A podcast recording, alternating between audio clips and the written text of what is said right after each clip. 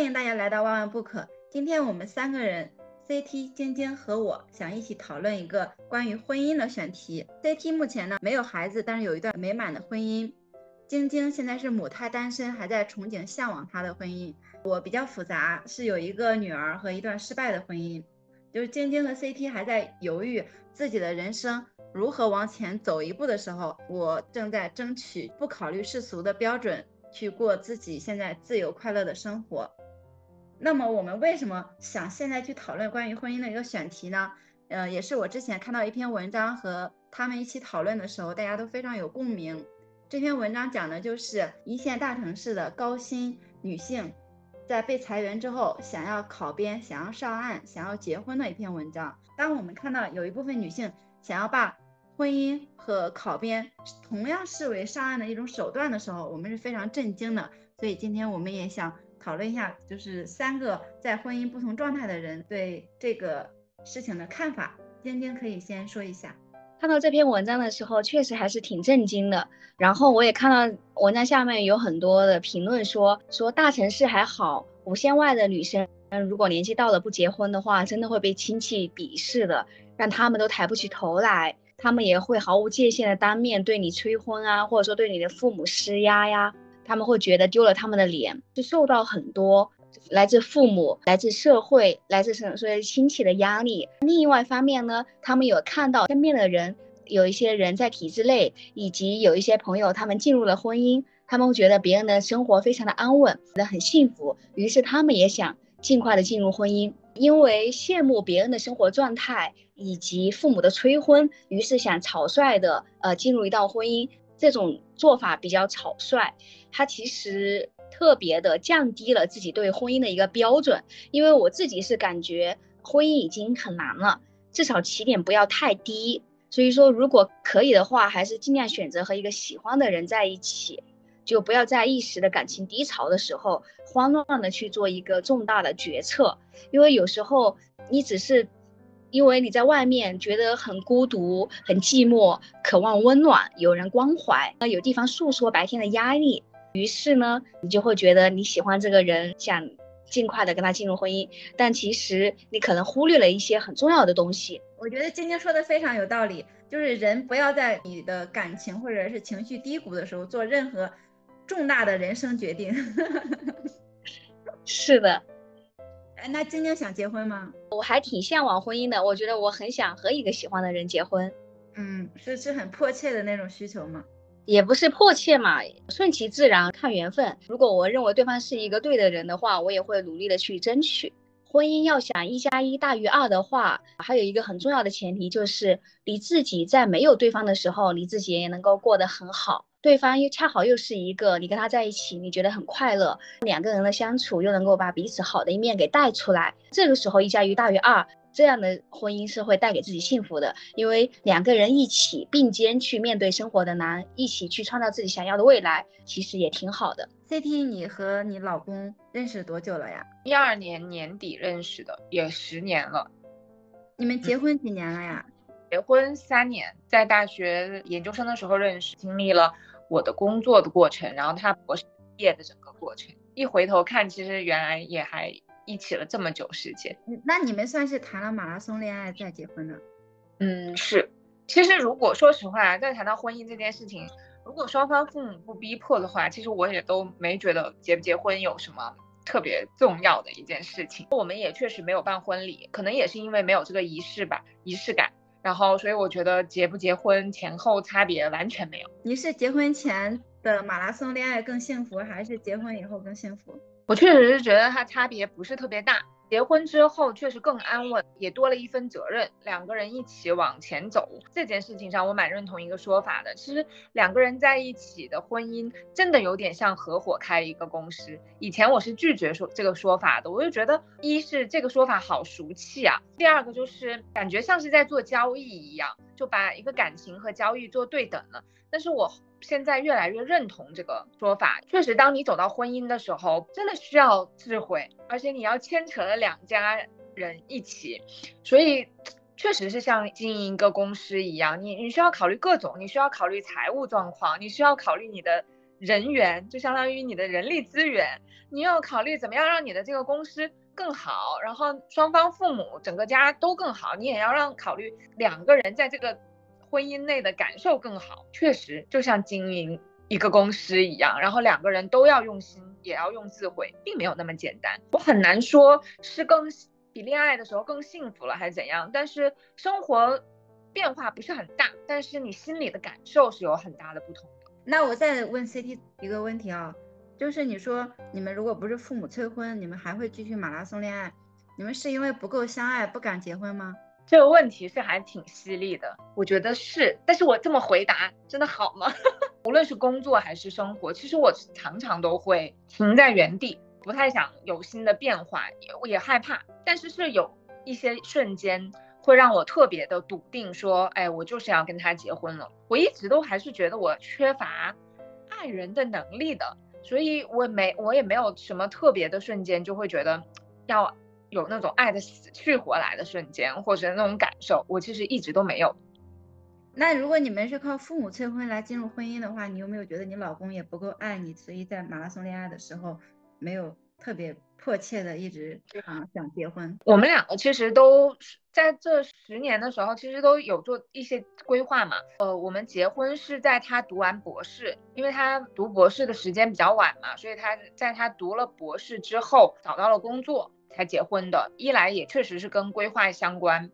二来是结婚这件事情上，是我更懒惰一些吧。直到现在我都没有办婚礼，我就很怕那些很麻烦的事情。我特别特别怕我爸爸就牵着我的手交给一个人的时候的场景。还有，我觉得第三个，说实话，内心还是觉得是个小女孩的那种感觉吧。所以我觉得这也是我不太想要一个仪式很重要的一个原因。但是你们的生活一直都是稳定幸福的。对。我和晶晶今天就是来吃狗粮的，太炫目了。因为你觉得就是一线城市的那些高收入女性，她们把考编和婚姻都当做上岸的一种方式。你觉得婚姻可以让一个人上岸吗？可以解决人生全部的问题吗？婚姻肯定是不可以解决人生的全部问题的。婚姻可不可以让人上岸呢？因为第一反应看到这篇这种文章的时候，大家现在都是接受二十一世纪关于女性主义的一些 思想，而且大家也都知道不要把期望完全寄托在另外一个人身上，呃，甚至靠婚姻来捆绑另外一个人来对你人生全部负责任。那我确实还看到下面有人说他结了一个婚，他的一切状态都变好了。就可能她真的确实也很幸运吧，然后遇到那样一个人，大多数女孩子也都向往的是得到这样一种状态。如果理性起来分析的话，这种现象是比较比较少的。大多数的话，自己如果不是那个中彩票的人的话，可能你还是先把自身的问题解决了，自身成长了。比如说你和自己的相处不那么拧巴，不那么总是打折，你自己的内心比较呃稳定，然后你和别人相处才会比较舒服。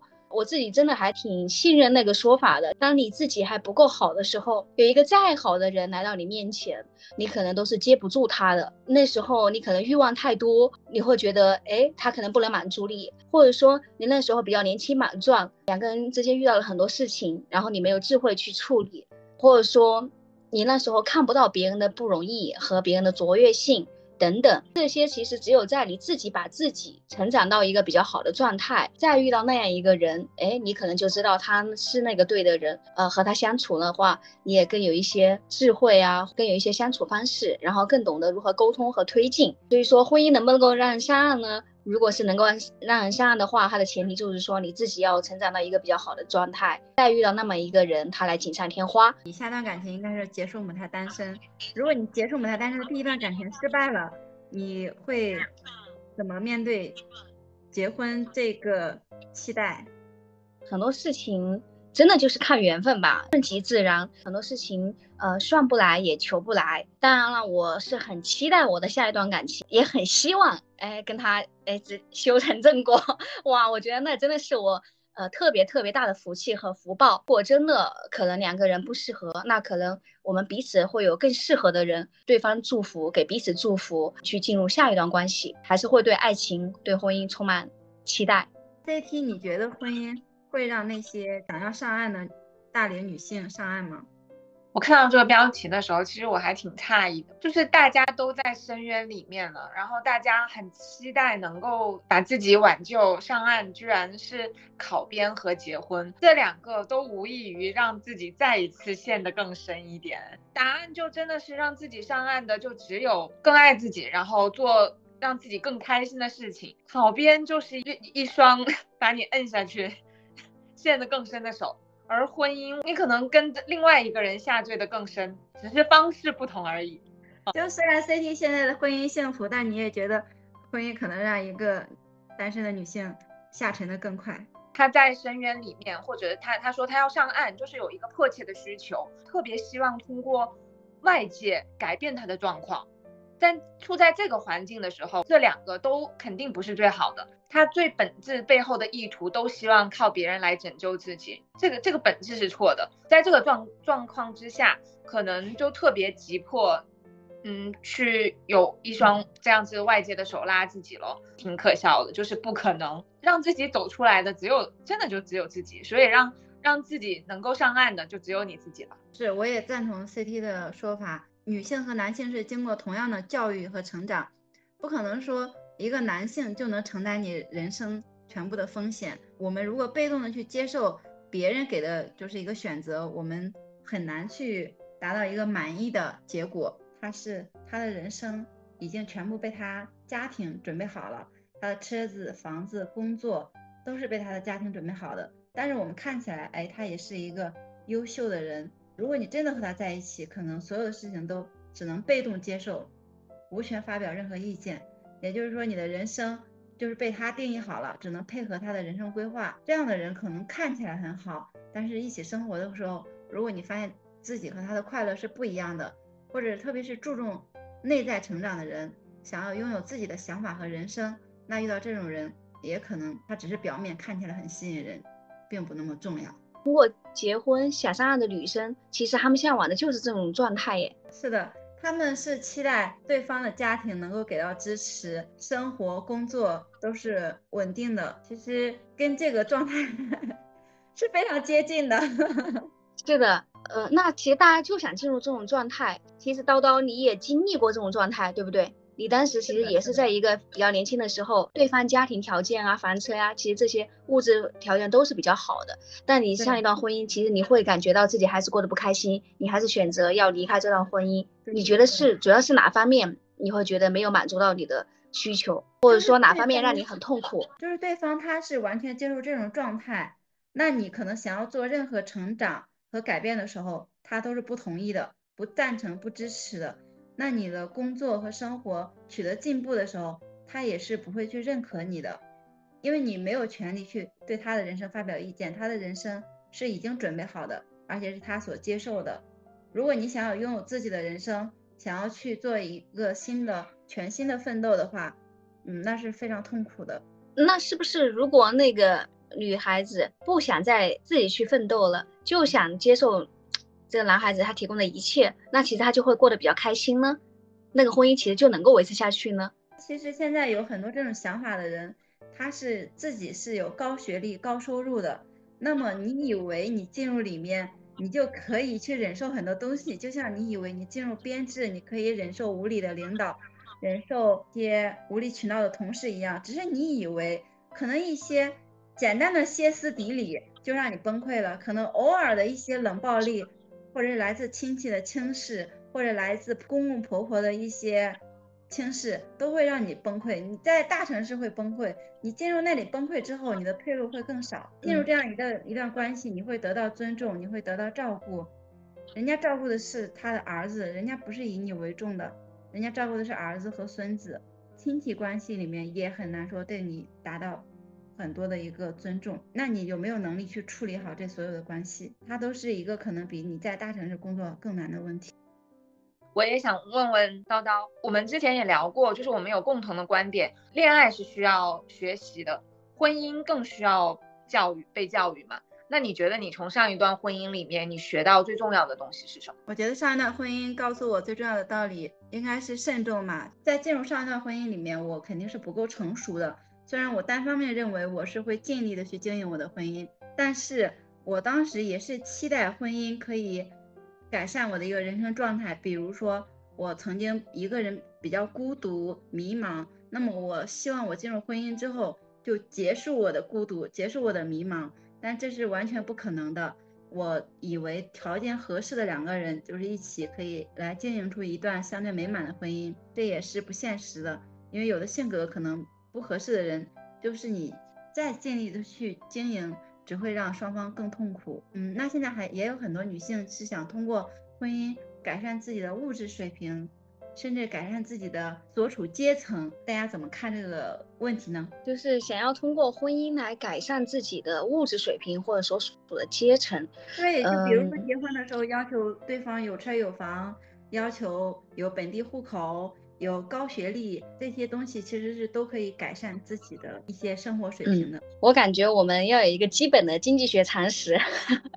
我们在想要要什么的时候，然后呢，想想自己有什么。确实，在老家的话，因为供需这一块严重的不平衡，因为我我是发现我们老家女孩子是非常的少，男孩子是非常的多，所以说那些男孩子，呃，他他们其实父母都会跟他们在县城啊，或者说呃省会城市买房买车，彩礼也给的比较高，相当于女孩子可以通过自己的那个呃年轻资本以及生育价值来实现一个阶层的。跨越是有这方面现象的存在的，两个人一直是相互尊重，关系比较甜蜜，一起往前走的一个状态，好像仅仅靠这个是不够的。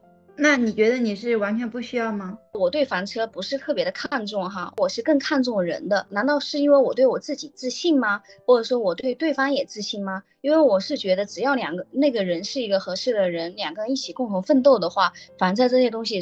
就是自然而然就会有的。如果对方有的话，那当然更好。那如果对方没有的话，那对方又是那个合适的人，我就觉得那我也没有必要一定要他，呃，怎么怎么样，我也不忍心让他提提一个很高的要求，让他拼命的去达到。而且我觉得这个我们两个奋斗其实是会有的。假设你的下一段感情非常顺利，今年进入婚姻，明年生下孩子，然后后年出现分歧，那离婚的时候，你带着孩子怎么来去应对自己的育儿风险？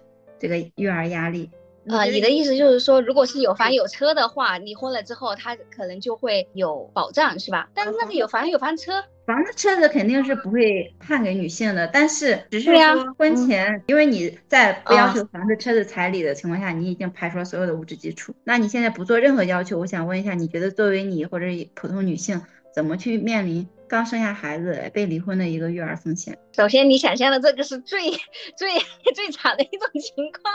我告诉你，这个常见是非常常见的。这个常见，你要去做一下基本的调研，就会发现非常常见。其实有时候婚姻其实真的也有点像赌博吧，我也有点随缘和认命的感觉。那如果真的我在前面期，我就认为他是那个对的人，然后进入婚姻了之后，那可能确实认为不对，那发生任何后果，那我就要承担啊。我的意思就是说，如果对方还没有任何基础，然后离婚了也没有多少钱的话，那我一个就是和对方商量，不能共同抚育孩子，各各自出多少的抚育费。如果他实在没有，那我也得承担。有钱的话就富养孩子，没钱的话就穷养孩子。你对如果有这种遭遇的普通女性会有什么建议？这个确实还挺难的，是一个很艰难的处境。如果很快速的进入了婚姻，然后呢，快速的发现这个人不对，离婚了之后有孩子，然后又承担较大的生活压力，那在这种情况下的话，一个的话可能就得认，如果不认的话，好像你又耗，你会耗费你的非常非常多的时间和精力在上面去跟过去的那个人去纠缠。其实你们你们在有孩子的情况下决定离婚，那其实已经明显的感觉到他肯定就。已经不想再跟他发生任何纠葛，就不想跟他再死缠烂打下去。然后在认的情况下面，呃，那就看能不能，无论是请父母帮忙带孩子，还还是说请对方的父母，还是怎么样，自己想办法挣脱出来去赚钱，也是一种就是后知后觉的方法。哎，那 CT 你觉得房子、车子、彩礼、户口、学历重要吗？我觉得很重要。其实现实一点。谁不想生活过得更好一点，过得更轻松一点啊？这样子的需求一点都不难为情，每个人都希望有这些，只是可能有些女生更强大了，她们嗯自身就已经有能力了，她们不需要靠外界或其他人呃给予这些，对吧？但是现在的环境还这么艰难，如果两个人或者两个人一起可以奋斗的这些，总比一个人要强。那有一家可能嗯会更好一些，直接有了，我觉得就挺好的呀。干嘛一定要去追求那些啊苦哈哈的追求？我自己要拥有这些呢？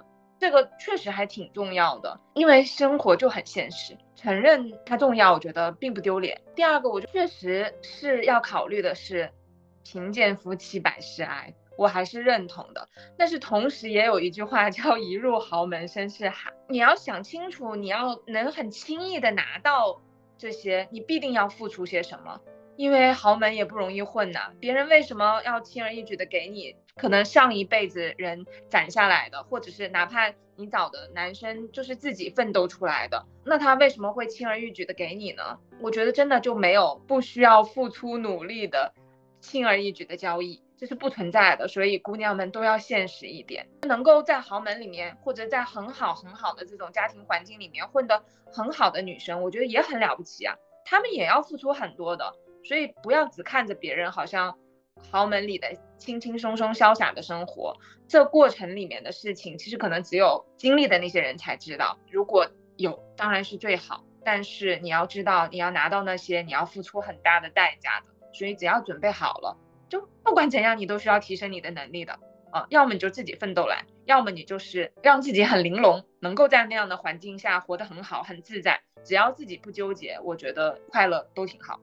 嗯，是的，我也我也赞同 CT 的看法，因为像晶晶她还是一种对浪漫的憧憬，那我也觉得在婚姻里面她是不会保护一无所有的人，就是如果你本身很优秀，可以在复杂的婚姻关系里面拿到这些物质或者是稳固自己的地位，那这些人可能本身就不需要依靠婚姻来改变自己的生活水平，他的外貌、情商和工作能力可能在任何地方都可以发光发热。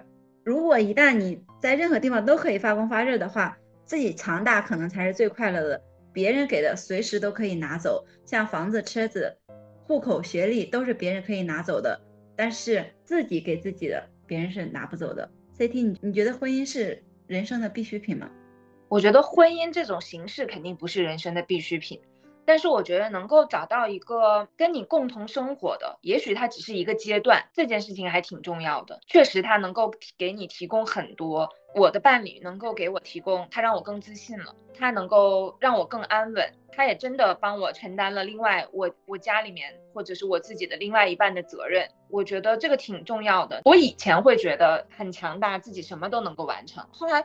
当你有一个人可以依靠的时候，你就会觉得其实那个感觉真的还挺好的。为什么什么事情都要自己做呢？我觉得婚姻的这种形式就不是必需品。就对于我来说，结不结婚都可以，都都可以有有这样子稳定的关系。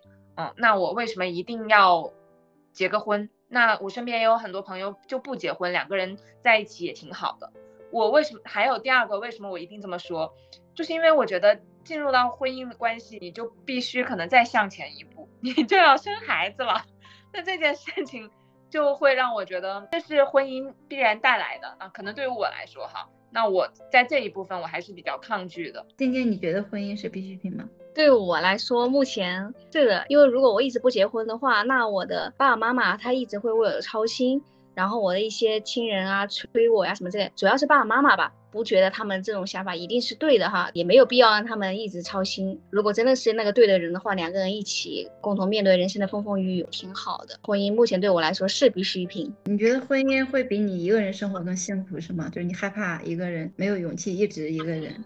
也不是说婚姻一定会比一个人更幸福。其实我现在。我二十八年了，我都是一个人过的，我一个人也可以过得很好，体验一下两个人一起过的那个生活嘛。虽然我知道两个人的生活肯定也会有磕磕绊绊，就是人生重在体验嘛。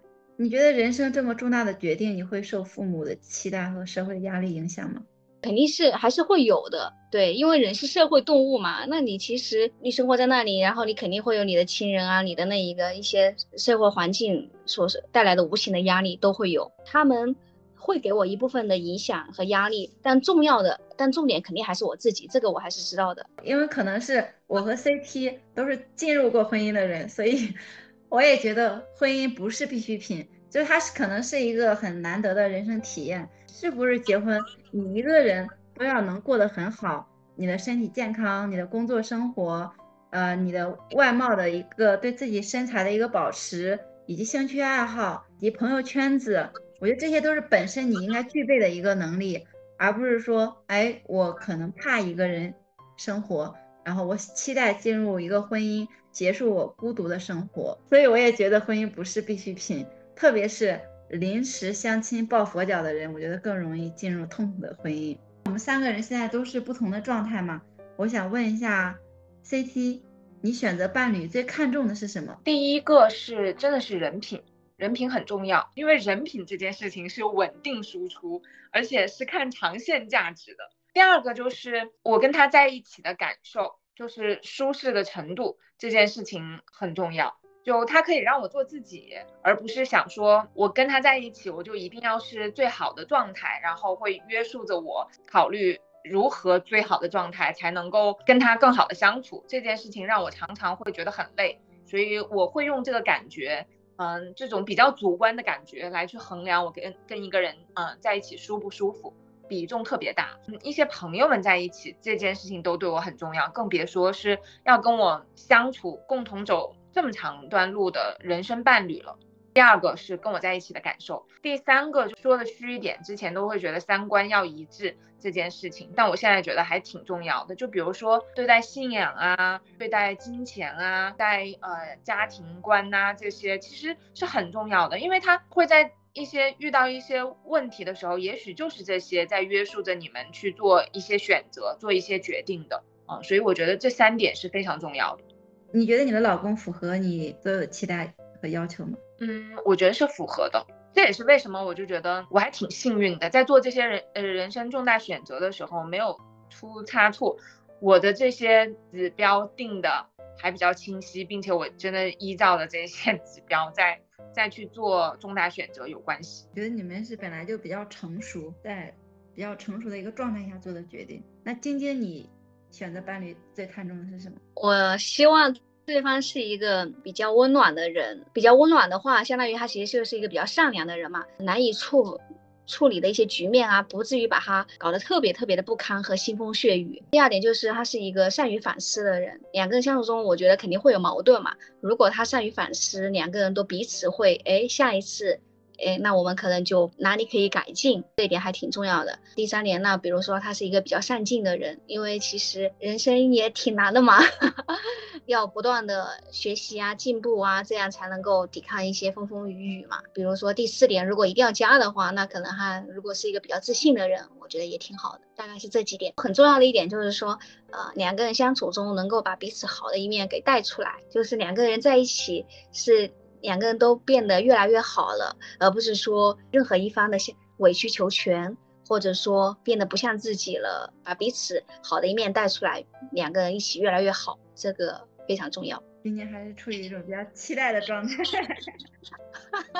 自己的看法也是，可能最看重的是人品、性格和工作能力，都不太在意外貌、学历、身高、财产，只要人品好，性格幽默豁达。温柔体贴，再有一份自己积极上进的事业，就已经很难了。因为人能成为一个正常的、幸福的普通人，我觉得就已经很难了。所以我现在对这些的期待都是比较低的。那晶晶，我想问一下，你觉得挑选伴侣的时候，哪些点你觉得比较吸引人，但其实可能是一个坑，或者不那么重要？因为我们小时候可能大家都看过一些言情小说哈，就希望自己所挑选的伴侣呢是一个他甚至有一种幽默风趣，然后才华横溢，然后甚至有一种君王般的霸气，然后对你又非常的温柔，这样的话小女孩就很容易沦陷进去。我会发现有些人他可能表面上是非常善解人意、幽默风趣呀。才华横溢，但实际上你与他相处的过程中，你会发现他非常的以自我为中心，相当于你不管你做了什么，你就只能按照他的所思所想去生活。他就像在捏一块泥土一样去捏造你。如果你一旦不合他的心意呢，他可能就打压你，PUA 你，就相当于其实你看起来他外面风光无限，但其实我觉得他的内心深处其实是千疮百孔的，因为他自己内心千疮百孔，所以说。他和别人的相处，其实也会让别人也会也会很痛苦，这是一点。另外一点的话呢，就是其实也从第一点衍生过来的，就是如果他情绪不稳定，就一会非常的自大，觉得自己非常牛逼，然后一会儿又觉得自己哎呀啥都不是。当然了，其实每个人的情绪都会有起伏哈，只不过就是如果那个起伏太大了，然后呢会让呃让你觉得特别痛苦了，呃就不太好。我就希望我平和，情绪稳定还是挺重要的。那我想问一下晶晶，如果你遇到一个在你心目中很完美、你很喜欢的对象，但是他又要一直在 PUA 你，你觉得你能够快速的走出来吗？如果用我的智慧，一旦判断他是这样的人，我会快刀斩乱麻，因为我会感觉我自己已经二十八岁了，我的时间成本也挺珍贵的，我就不想再耗费时间在这些上面。会让自己快速的结束这种喜欢，是的，可以的。你看我自己，二十八岁了，没谈过一段恋爱。你其实，你从一个侧面可以说明什么？说明我这个人忍耐力其实也是非常强的。你觉不觉得？我的理智其实也是非常强大的。是的。哎，那 C T，你觉得挑选伴侣有哪些点比较看起来比较吸引人，其实是坑或者不怎么重要？首先颜值吧。看起来是真的吸引人，谁不喜欢好看的颜值、外表和肉体啊？说实话，会让容易让人上头，会 迷惑掉，会忽略掉很多他更内在的东西吧。我我我还蛮同意晶晶说的，情绪的稳定，这些更内在的东西，原生家庭的关系啊等等，这些很难被挖掘，很难被注意到，但实际上在恋爱和婚姻关系上对。个人和对双方的影响都是很大的，所以我更建议在恋爱的时候可以上头，但是需要冷静的思考一下，就是是不是适合的，可以去体验爱情，但是要做慎重的选择，就相信自己的感受。当你发现就是嗯你们在一起并没有那么舒适的时候，你要多问自己几个问题：我为什么不舒适？到底是哪一点让我不舒适了？会不会一直？呃，这样不舒适下去。当你出现这样子的呃怀疑或者是感受的时候，就应该停下来开始想这个问题了。叨叨，你在我认识你的时候，我觉得你已经很强了，就是你是一个非常强大的女生。你觉得是你之前在婚姻当中的时候，其实就已经是这么强的一个女生了，还是这段婚姻确实塑造了你，让你变成现在这么强的样子？那肯定是因为婚姻，就是婚姻的负面影响。本来我的人生规划是进入一个稳定的婚姻，然后去做一个稳定的工作，比如去做一个老师。呃，当这个婚姻它不稳定的时候，我发现，哎，我没有什么退路。如果我面临风险的时候，那这个稳，这个工作不能够让我去处理我人生的风险以及育儿的风险，那我就希望我能在工作上快速的去进步。本身我是没有那么迫切的说，我一定要在工作上获得很多进步的一个想法的。嗯，因为婚姻的不快乐。以及对婚姻风险的一个恐惧，让我快速的对工作 有了很多想法和忍耐力，确实有这个影响。但是我觉得人每个人这样要吃这个苦。我本来还想说可以安慰一下，给到那些他们可能比较快速的进入了婚姻，后来发现不合适离婚，然后现在有孩子这样的一群女性，因为我觉得你本身你活出的状态其实是可以给到他们一些鼓励的。对我肯定是希望说。哎，进入婚姻状态发现不满意，这些女性她可以尽快的活出自己的一个状态。但是如果没有进入婚姻的人，千万不要希望说，哎，婚姻的负面可以让我成长，不要有这种想法。你自己就应该啊，我还本来是真的有点这么想了。你应该预判风险，你本来就应该去，呃，让自己有承担人生风险的能力，而不是说面临风险的时候再去承担，没有必要去面对这种痛苦。像 CT 这么幸福的人。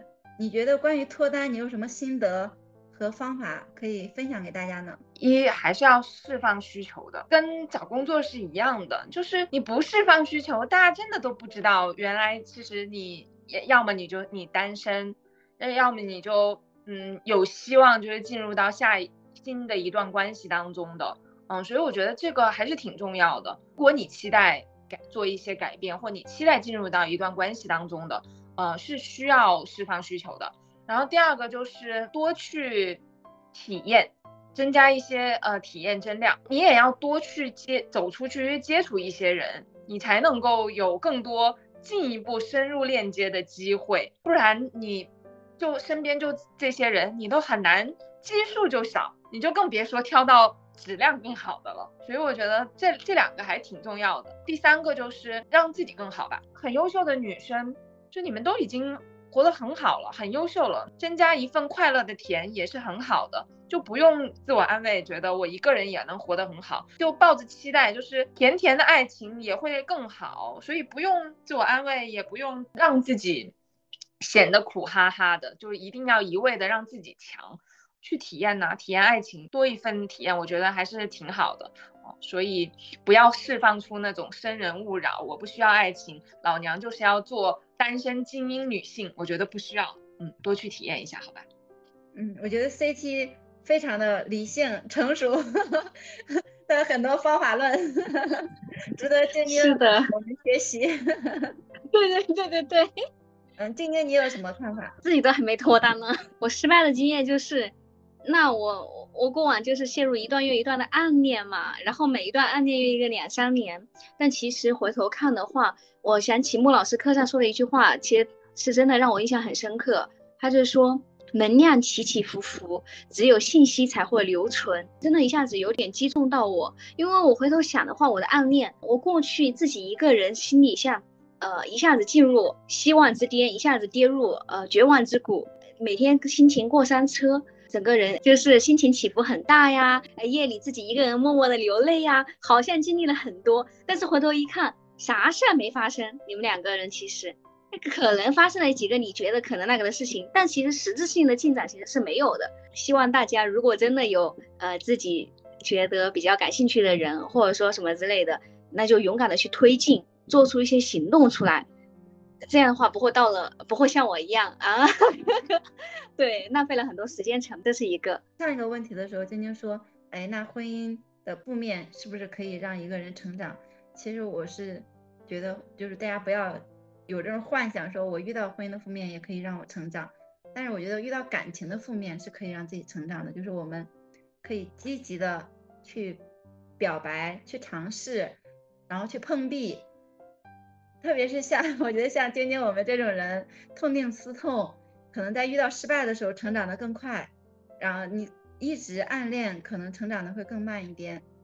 因为如果你积极主动的去沟通，多一些体验，其实我觉得人是没有那么复杂的。你去展示你的美好，然后去不断的让自己变得更加美好。他如果不接受的话，那你自己的美好永远都是值得自己珍惜的。不要单纯的被。一些浪漫的仪式感上头，可以经过嗯很多次恋爱体验之后，或者深度恋爱后，再去极其谨慎考虑结婚。就是恋爱要积极主动，婚姻要非常非常谨慎。这是我自己的一些看法。那我特别想问 CT 一个问题，因为我们三个人里面，现在应该 CT 是坚定的认为自己的伴侣是自己。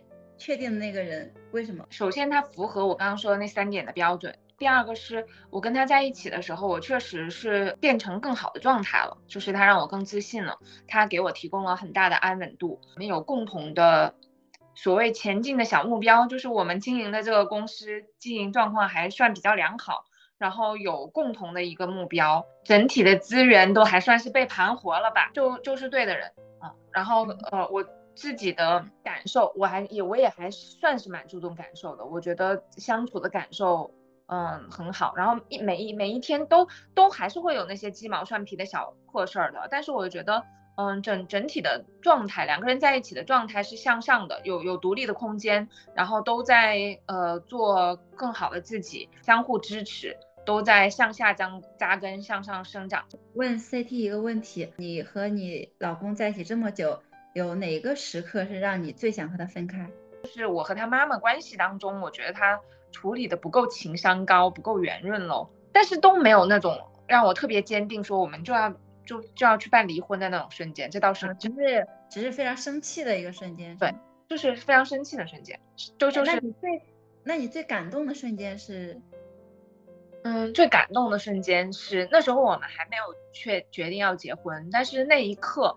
我确实是觉得，我觉得我真的找到对的人了。就我应该是我那次身体不舒服，然后我就吐了。我就是边吐边哭，因为我那天确实好像是身是身体很不舒服，我就吐了一声，因为我没有忍住到厕所里面吐。然后哦，是因为我大姨妈来了，特别难过，因为我真的觉得那个瞬间自己太不好了，自己的状态，边夹杂着眼泪，怎么会有这么脆弱的一个瞬间？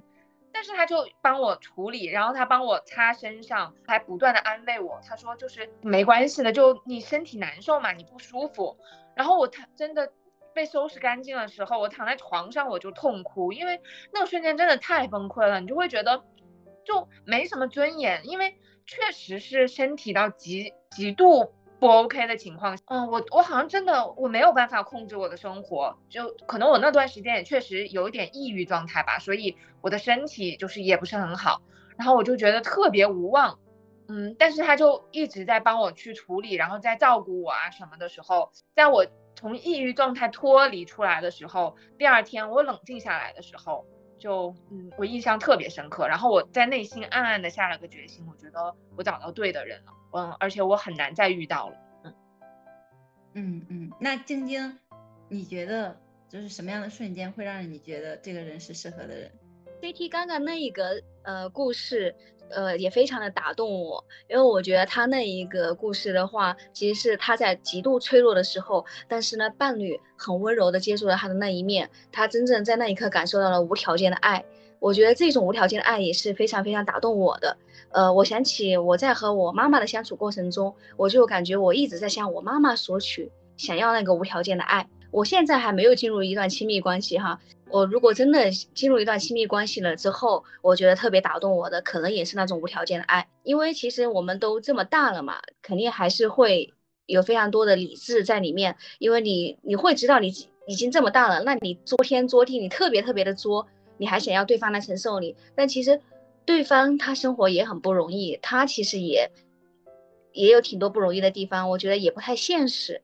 所以说，呃，如果生活某个瞬间，就是不是说我故意要那种哈，那可能某个瞬间、某个境遇让我在意这个很脆弱、很那个的情况下，然后呢，伴侣他不是说刻意表现，但是他就是那么做到了，我觉得那个会很打动到我。CT 和晶晶的看法是比较一致的，但是其实我是觉得某些特别感动的时刻，呃，可能只是感动，不能确定是不是适合。但是我觉得某些特别歇斯底里的时刻，是可以确定这个人很不适合。所以我是不太建议说，因为一些感动的时刻就来去确定一个人，呃，去进入婚姻或者是进入一个确定的亲密关系的。如果就是说。真的会有很多个这种时刻，同时歇斯底里的时刻很少，可能会逐步的去理性的可以确定这个人是适合的人。对对对，我特别赞成叨叨说的这个。我不想起以前好像是看过呃什么新闻吧，类似于呃不知道是发生地震了还是说外面起火了，其实男那个男男方他的第一反应就是说。他甚至不顾自己的生命危险，他第一反应就是去救女孩子，去救女方。但是到最后，他们的婚姻也破碎了。对，就是说，呃，这个男孩子或者说这个男方，他可能是有他的那个英雄情节，或者说是有那种哇，就是我甚至为了救你可以舍弃自己的生命的。对对对，那一瞬间真的那一那一刻太感动人了。但是真正的进入到那个婚姻中，其实确实是一地鸡毛，他可能。那一刻的那一种感动，可能也不能维持一生。那爱情和婚姻的门当户对，CT 你觉得重呃指的是什么？这个门当户对指的应该是大家的认知水平，这是很重要的，以及大家的价值观。觉得经济条件还是挺重要的嘛。嗯，门当户对里面。非常，如果要权重的话，它的权它占一定是占权重的，需要考虑的，但它不是呃比重非常大的。我觉得还是前两个维度会更重要一点。那你觉得你和你的老公属于爱情和婚姻里的门当户对吗？我觉得是。他爸爸是南京大学第一届的哲学系的毕业生，就是新疆省社科院的副院长嘛，原来的退休了。然后他妈妈是老师，所以可能在这个方面，就是在家庭环境上看起来是。算是比我们好的了，但但是都，我感觉我们的家庭的储蓄应该还是相当的吧，真的就还蛮稀释的。就是我们，比如我们买房子都是一家一半，没有没有说男方付多付一点，就还真的没有。呃，因为可能也是因为我工作。就是我赚钱会多一点儿，所以嗯，我不用父母补贴，那他还是要父母补贴吧。然后就都一家一半，我们所有的首付还有房贷，我们都是平分的。两两家人的教育观还是挺一致的，所以在这点上就没有觉得有巨大的差距什么的。那你们的家务呢？家务我们两个都是用钱解决，那还是平分。对，就真的平分，在家务上这一点啊，嗯嗯。那就是这样的话，如果你们以后真的有育儿这个需求，也是平分经济来解决，就是也解决不了，并且并也并不是什么大富人家，就可能还是商量着做，在这点上我觉得还挺好的。崩溃的瞬间也会出现在这些点上，好像男生眼里确实没活儿，就是看不见你家里面需要做的那些活儿。我以为我就觉得我经常因为这件事情生气，你刚刚我回忆起来那些崩溃的瞬间，应该。大部分激怒我的是发生在这里，就是看不见活儿。但他他昨天就跟我说，他说你可以在知乎上搜一个帖子，为什么男生眼里没活儿？这是生理决定的。这件事情更激怒我。他会很笃定，他说以后我会很有钱，所以我们生孩子就交给阿姨。但是我现在还没有看到他很有钱的潜潜质和契机，所以嗯，我觉得男生好像似乎也都总是这么自信吧。终于看到 CD 对婚姻不满的一面了，我非常的开心快乐。晶晶，你觉得爱情和婚姻里的门当户对指的是什么？感觉是三观和知识上的门当户对吧？若你想爱上一个白痴，那你就甘于让自己也成为一个白痴；若你想爱上一个智者，就努力先让自己成为一个有智慧的人。嗯，那你觉得物质差距如果太大了，会不会影响门当户对呢？会，呃，因为我会觉得我的也没有多好嘛，也家境比较普通，也比较那个，所以说我也不会说对对。对方有特别高的物质方面的要求，如果对方物质条件特别的高的话，那我反而还有点会觉得不自觉的会觉得，那我以后是不是什么都得听你的，什么什么之类的？我我觉得无论是否真的门当户对，也只有就是说自己的人生经历过坎坷，懂得互相珍惜的人，才能拥有就是稳定的幸福。即使是门当户对，如果是过于顺利的人生，可能最后也很难互相珍惜。那我问一下 CT，你在对你老公最失望的时刻，你是怎么度过的？婚姻里面养成了我在这部分神经比较大条，就是因为我在工作中或在在在其他的生活当中，我会及时响应任何事情的。但我好像在婚姻关系里面确实不及时响应，不玻璃心，不演戏，这是我觉得我的婚姻经营之道吧。那不及时响应是。就是发生了这个事情，其实我不会想要马上去解决它，会冷静一下。我发现我冷静着冷静着，我好像气就消了。哦，我经常嗯不会说我要谈一谈解决这件事情。然后第二个就是不玻璃心，是我们确实有约定好不要说一些重话，但是有的时候难免会这样子。那说了一些什么，我本身还挺敏感的，但是我在听到一些呃他讲的这些话的时候，我我也确实会提醒自己。就不要觉得他就是这可能是冲动的时候说的话，但是不要就觉得我就是这样子的。第三个就是不要演戏，常常会在脑海里面过很多个细节，就比如说他是这么是不是这么想的，他父母会不会是这么想的，就我会不会觉得我配不上啊什么的。我觉得这都是自己给自己设置的剧情。经验就是在婚姻里面这三点会让我。度过那些可能无数个崩溃的瞬间，想要离婚的瞬间，这是养成的。叨叨也经历过对婚姻失望的时刻，是吧？那你是怎么度过的呢？我经历的这种时刻比较多，很多人的婚姻矛盾更多的聚焦在经济条件上以及出轨啊各种事情。但是我自己的之前的婚姻主要问题是在于对方比较沉浸在自己的世界里。他相对拒绝和我沟通，因为他被他的父母保护的特别好，无微不至，所以我们每次争吵的产生矛盾的时候，他父母都会立刻把他转移，就是说希望冷处理，冷处理我们所有的矛盾就不处理。我就对他这种责任感的欠缺非常的失望。争吵之后是需要积极讨论更好的解决方法，避免就是下一次再为同样的问题去争吵。但是他很多时候都是被他父母很好的保护起来了，我们没有机会去快速的去讨论这个解决方法，所以这也是我对我婚姻最失望的时刻，也让我就是意识到我对我未来感情的需求，那就是必须有一个积极的沟通方式。其实我们整个讨论下来，还是觉得婚姻不可能成为一个人上岸的一个方式。那我们还是要首先做好自己，再去争取拥有一个幸福的婚姻。那在我们博客最后，每个人就是有什么话想送给大家？晶晶，你可以先说一下。那我送一段曾经治愈过我的话，然后希望也能够治愈到大家哈。如果那个人迟迟不出现，那就等，保障女孩不怕岁月雕蚀。如果对的人不对的时间，那就认。男女之间，夫妻之外，还可以做朋友。如果竭尽全力花未开，那就忘。治愈自己，花开终有时。希望把这段话送给大家。那 CT 呢？想送给大家一首卢米的诗：不好的爱情让人变成疯子，好的爱情让人变成自己。所以不要去想着寻找爱情，先去寻找你自己。CT 说的那句话就让我想起。前两天东方甄选的董宇辉在直播间跟大家分享的一句关于婚姻的话，他说：“苏格拉底说，好的婚姻给你带来幸福，不好的婚姻可以使你成为哲学家。”我觉得这句话可以和 C D 的话一起送给大家。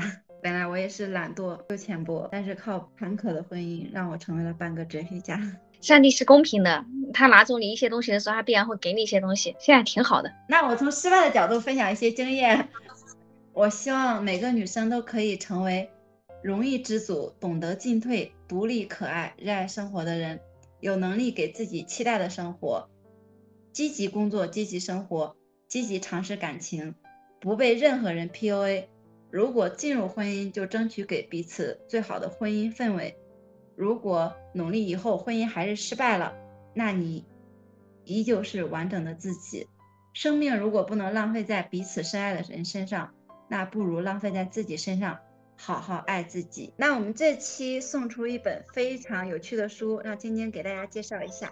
这期呢，我们要送出的呢是李雪老师的《走出剧情》这本书，希望大家通过这本书就活在人生的真相里，成为一个有逻辑的女人。这本书可以说是中国女性的觉醒之路 必读的一本书。二十四小时内点赞前三名就有机会获得这本书。期待看到你的留言，谢谢大家。希望每个人都靠自己的觉醒完成自己的上岸，而不是依靠考编或者婚姻。是的，活在人生的真相里。那这期就到这里啦，拜拜，拜拜，拜拜。